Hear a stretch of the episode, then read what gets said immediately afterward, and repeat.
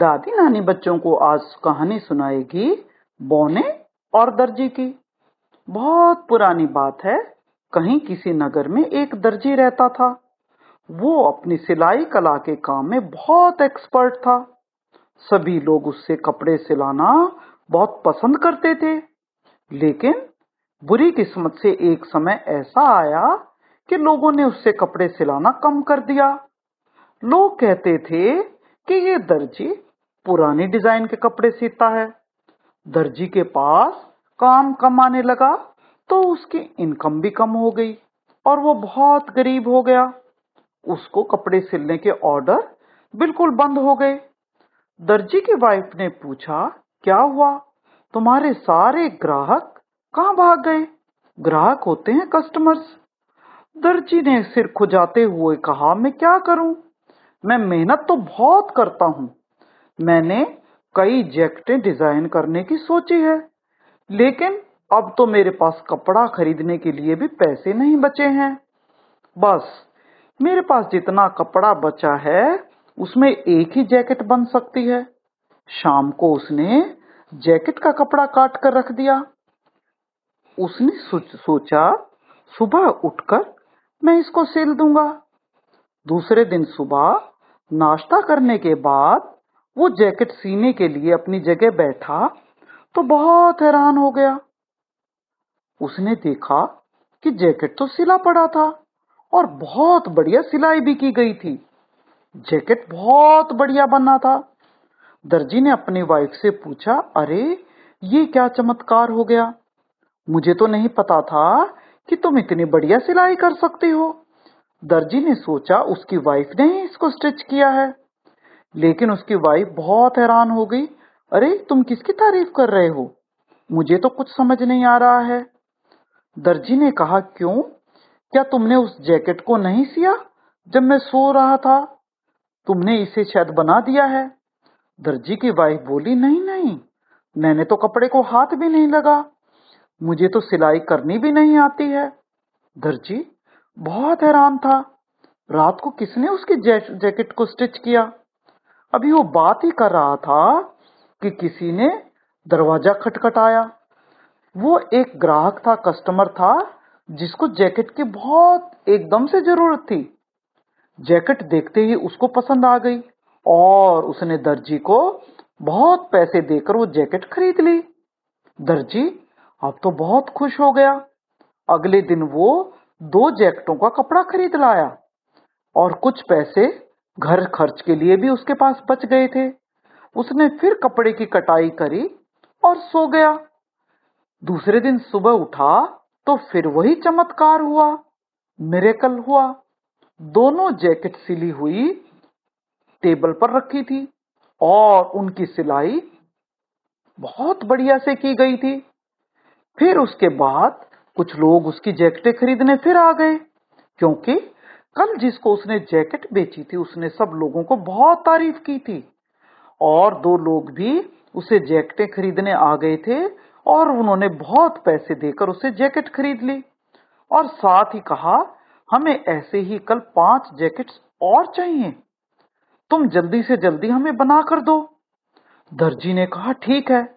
उसको अंदर से लग रहा था कि मैं इतनी जैकेट्स रात में कैसे बनाऊंगा। उसकी वाइफ ने कहा, कोई बात नहीं, तुम रात दिन काम करना और ये जैकेटें और भी बना देना। ग्राहक चले गए, बहुत पैसा देकर गए। दर्जी बाजार गया और उसने पांच जैकेटों का कपड़ा खरीद लिया। फिर वही चमत्कार हुआ और दो दिन बाद ग्राहक आकर उसको बहुत पैसा देकर चले गए। ये बात कई दिनों तक चलती गई। दर्जी अब गरीब नहीं रह गया था। उसने बहुत कमाई कर ली थी और बहुत पैसा भी जोड़ लिया था। उसको ये पता ही नहीं था कि रात को कौन कपड़े सिल जाता है। एक रात को दर्जी और उसकी वाइफ ने इस सीक्रेट का पता लगाने के बारे में सोचा। वो जानना चाहते थे कि कौन उन पर इतनी कृपा कर रहा है, ये कोई भगवान है या कोई भूत प्रेत है जो उनकी इतनी हेल्प कर रहा है। रात को आकर जो कपड़े सिल जाता है। सो उस रात वो बिस्तरों पर सोए नहीं, सिलाई वाले कमरे में पर्दों के पीछे छिपकर खड़े हो गए। आधी रात का समय हुआ, वहीं पर ना जाने कहां से पांच बौने कमरे में एंटर हुए। पहले तो वे एक दूसरे का हाथ पकड़कर गोलाई में नाचने लगे, फिर वो बैठ गए और कटे हुए पीस उठाकर सिलाई करने लगे। दर्जी और उसकी वाइफ बड़े हैरान होकर देखते रहे। उस दिन दर्जी ने अगले दिन दस जैकेटों का कपड़ा काटकर रख दिया। देखते ही देखते बौनों ने सारे जैकेट सील डाले। उनके हाथ तो मशीनों की तरह चलते थे। जैकेटों को बनाने के बाद बौने खड़े हो गए और हाथ पकड़कर नाचने लगे। गाना गा रहे थे। क्या गाना गा रहे थे बच्चों? वो गा रहे थे, आओ आओ कह दो कोई दर्जी से, मैं नाचू गाऊं अपनी मर्जी से। उसने मुझे दिया है एक बेटा, नन्ना मुन्ना गोल मटोल बेटा, लंगोटी वाला बेटा, नीली पीली लाल लंगोटी वाला बेटा। बोने के गानों ने दर्जी की वाइफ पर बहुत असर किया। उन्होंने तुरंत उनके बच्चे के लिए एक लंगोटी सीने का डिसाइड किया। उनको ये समझ आ गया था कि बोने लोग जो नाच गा रहे हैं, शायद वो अपने बच्चे के लिए डायपर बनवा रहे हैं। काफी देर नाचने गाने के बाद बोने गायब हो गए। दर्जी और उसकी वाइफ बोनों के बेटों के लिए छोटी छोटे डायपर्स लंगोट बनाने में दिन भर बिजी रहे और उन्होंने रात को बोनों के लिए कुर्ते पजामे भी बना दिए, अच्छी अच्छी जुराबें भी बना दी। आधी रात के बाद वही पांच बौने फिर कहीं से आए। दर्जी और उसकी वाइफ पर्दे के पीछे से देख रहे थे।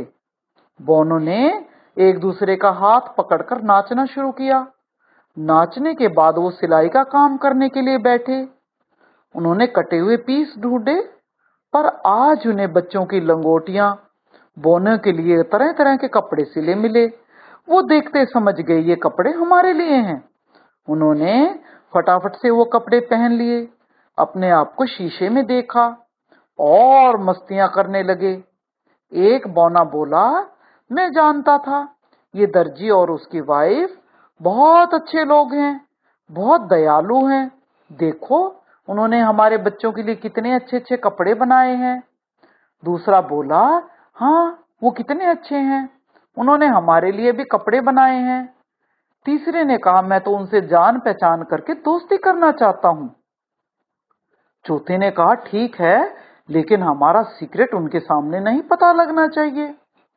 अभी पांचवा बौना कुछ कह पाता, उससे पहले दर्जी और उसकी वाइफ पर्दे के पीछे से निकलकर सामने आ गए। बौने पहले तो डर गए, घबराकर कांपने भी लगे। दर्जी की वाइफ ने कहा, अरे डरो मत, हमने जो कुछ भी किया, हमने तो आप लोगों का थैंक्स करने के लिए क्या किया है। तुम लोगों ने हमारे लिए जो किया है, उसका एहसान तो हम जिंदगी भर वापस कर ही नहीं सकते। हमेशा हम तुम्हारा एहसान मानेंगे। एक बूढ़े बौने ने आकर कहा, आप दोनों बहुत दयालु हैं और बहुत ईमानदार भी हैं। हमने देखा आप लोग बहुत गरीब हैं, इसीलिए हमने डिसाइड किया हमें आप लोगों की मदद करनी चाहिए। दर्जी और उसके वाइफ ने कहा, हम तुम्हारा बहुत बहुत धन्यवाद करते हैं। जो भी हमारे पास आज के दिन धन दौलत है, वो सब तुम्हारी दी हुई है।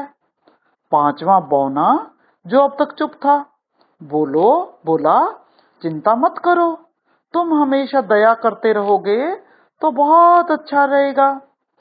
दर्जी की वाइफ ने कहा, हमारी एक और प्रार्थना है, क्या आप हमें अपने लंगोटी वाले बौने छोटे बच्चे को मिला सकते हो?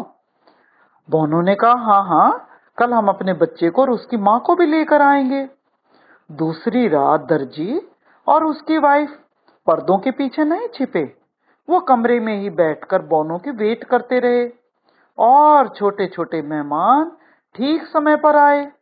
आज वो सात जने थे। उनकी माँ और बच्चा भी साथ थे। दर्जी की वाइफ ने बौने के बच्चे को बहुत प्यार किया। वो तो बहुत छोटा मुर्गी के चूजे जैसा लग रहा था। इस बार जब बौने खुशी से नाचे तो उनकी नाच में दर्जी और उसकी वाइफ भी शामिल हुए। सब लोग खुशी खुशी नाचने लगे। और बच्चों, अब तो बौने और दर्जी उसकी वाइफ सब दोस्त ही बन गए थे। तो बच्चों, आज की कहानी यहीं खत्म होती है।